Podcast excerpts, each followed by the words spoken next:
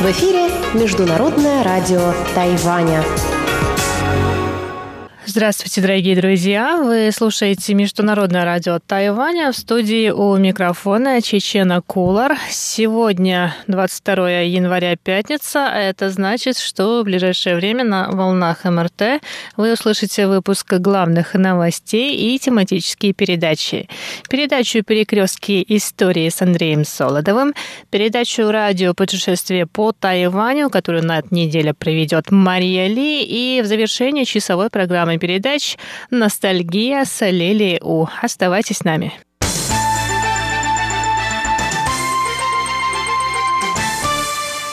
А сейчас к главным новостям. Министерство иностранных дел Китайской Республики Тайвань поблагодарило сегодня Европарламент за принятие резолюции, поддерживающих Тайвань. За последние сутки Европарламент принял три резолюции. В прошлом году Евросоюз и Китайская Народная Республика подписали всестороннее инвестиционное соглашение, но многие депутаты Европарламента раскритиковали этот документ из-за того, что он не уделяет уделяет достаточного внимания проблеме нарушения прав человека. В резолюциях Европарламент поддерживает политические и экономические отношения с Тайванем, уделяет внимание ситуации в Тайваньском проливе и провокациям со стороны Китайской Народной Республики. Кроме того, депутаты призывают исполнительный комитет Европарламента начать переговоры с Тайванем об инвестиционном соглашении. В тайваньском МИДе рассказали, что Европарламент впервые призывает Евросоюз и и страны-участницы Союза пересмотреть политику относительно Тайваня. Помимо этого, Европарламент впервые включил Тайвань в стратегию объединения Европы и Азии.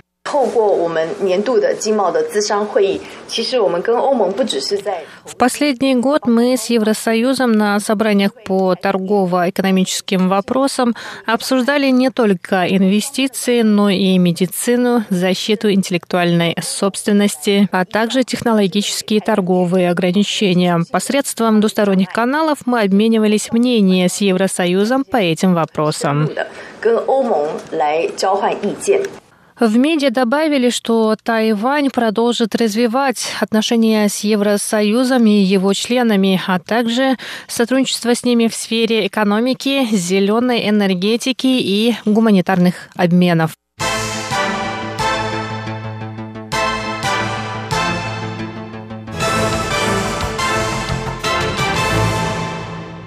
Президент Китайской республики Тайваня Цай Инвэнь посетила сегодня, 22 января, авиакосмический научный парк Национального института науки и технологий Джуншань в уезде Дзяи.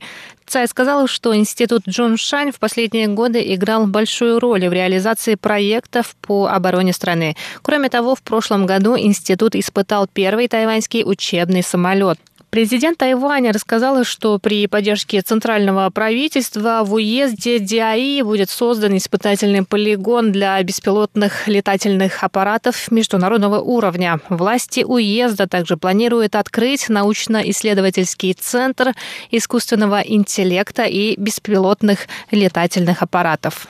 未来我们产业呃跟 в будущем промышленность и академические институты начнут сотрудничать во всех сферах, начиная с разработки исследований и заканчивая тестированием и сертификацией.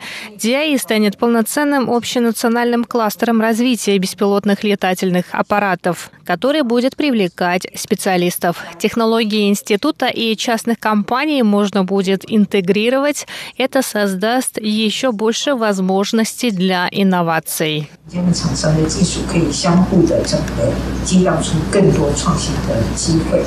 Цай добавила, что Диаи на протяжении долгого времени поставлял продовольствие жителям острова. С созданием научного парка у уезда появится больше возможностей для развития, что превратит Диаи в один из ключевых районов Тайваня.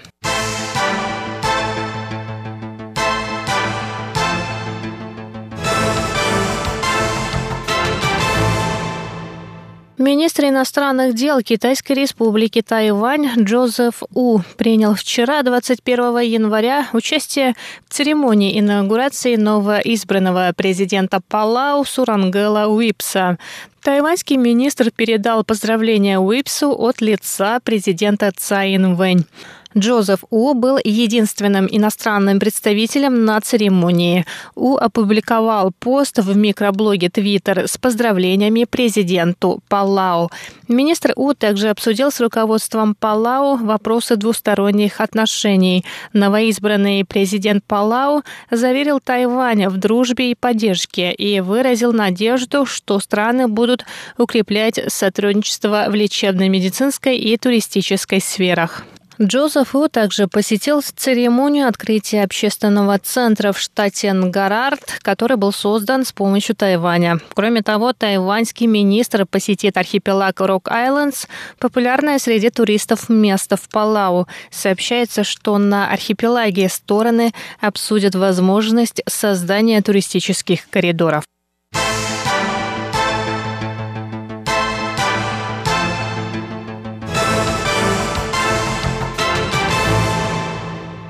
Центральный противоэпидемический командный пункт сообщил сегодня, 22 января, о восьми новых случаях заражения коронавирусной инфекцией COVID-19. Шесть случаев завозные, два случая связаны с кластерным заражением в тайваньской больнице общего профиля. Всего в результате кластерного заражения заболели 12 человек.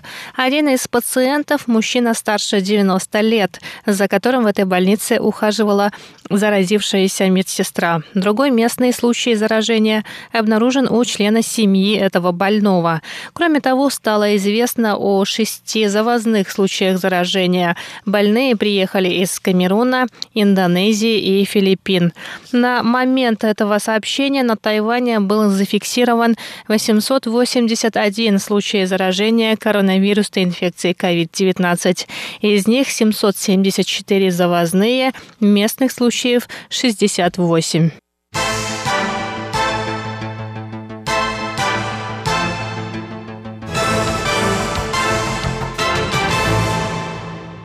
Это были главные новости 22 января. Далее на волнах МРТ вы услышите передачи «Перекрестки истории» с Андреем Солодовым, радиопутешествие по Тайваню с Марией Ли и «Ностальгия» с Лилией У.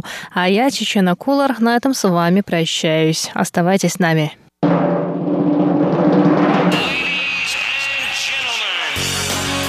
В эфире Международное радио Тайваня.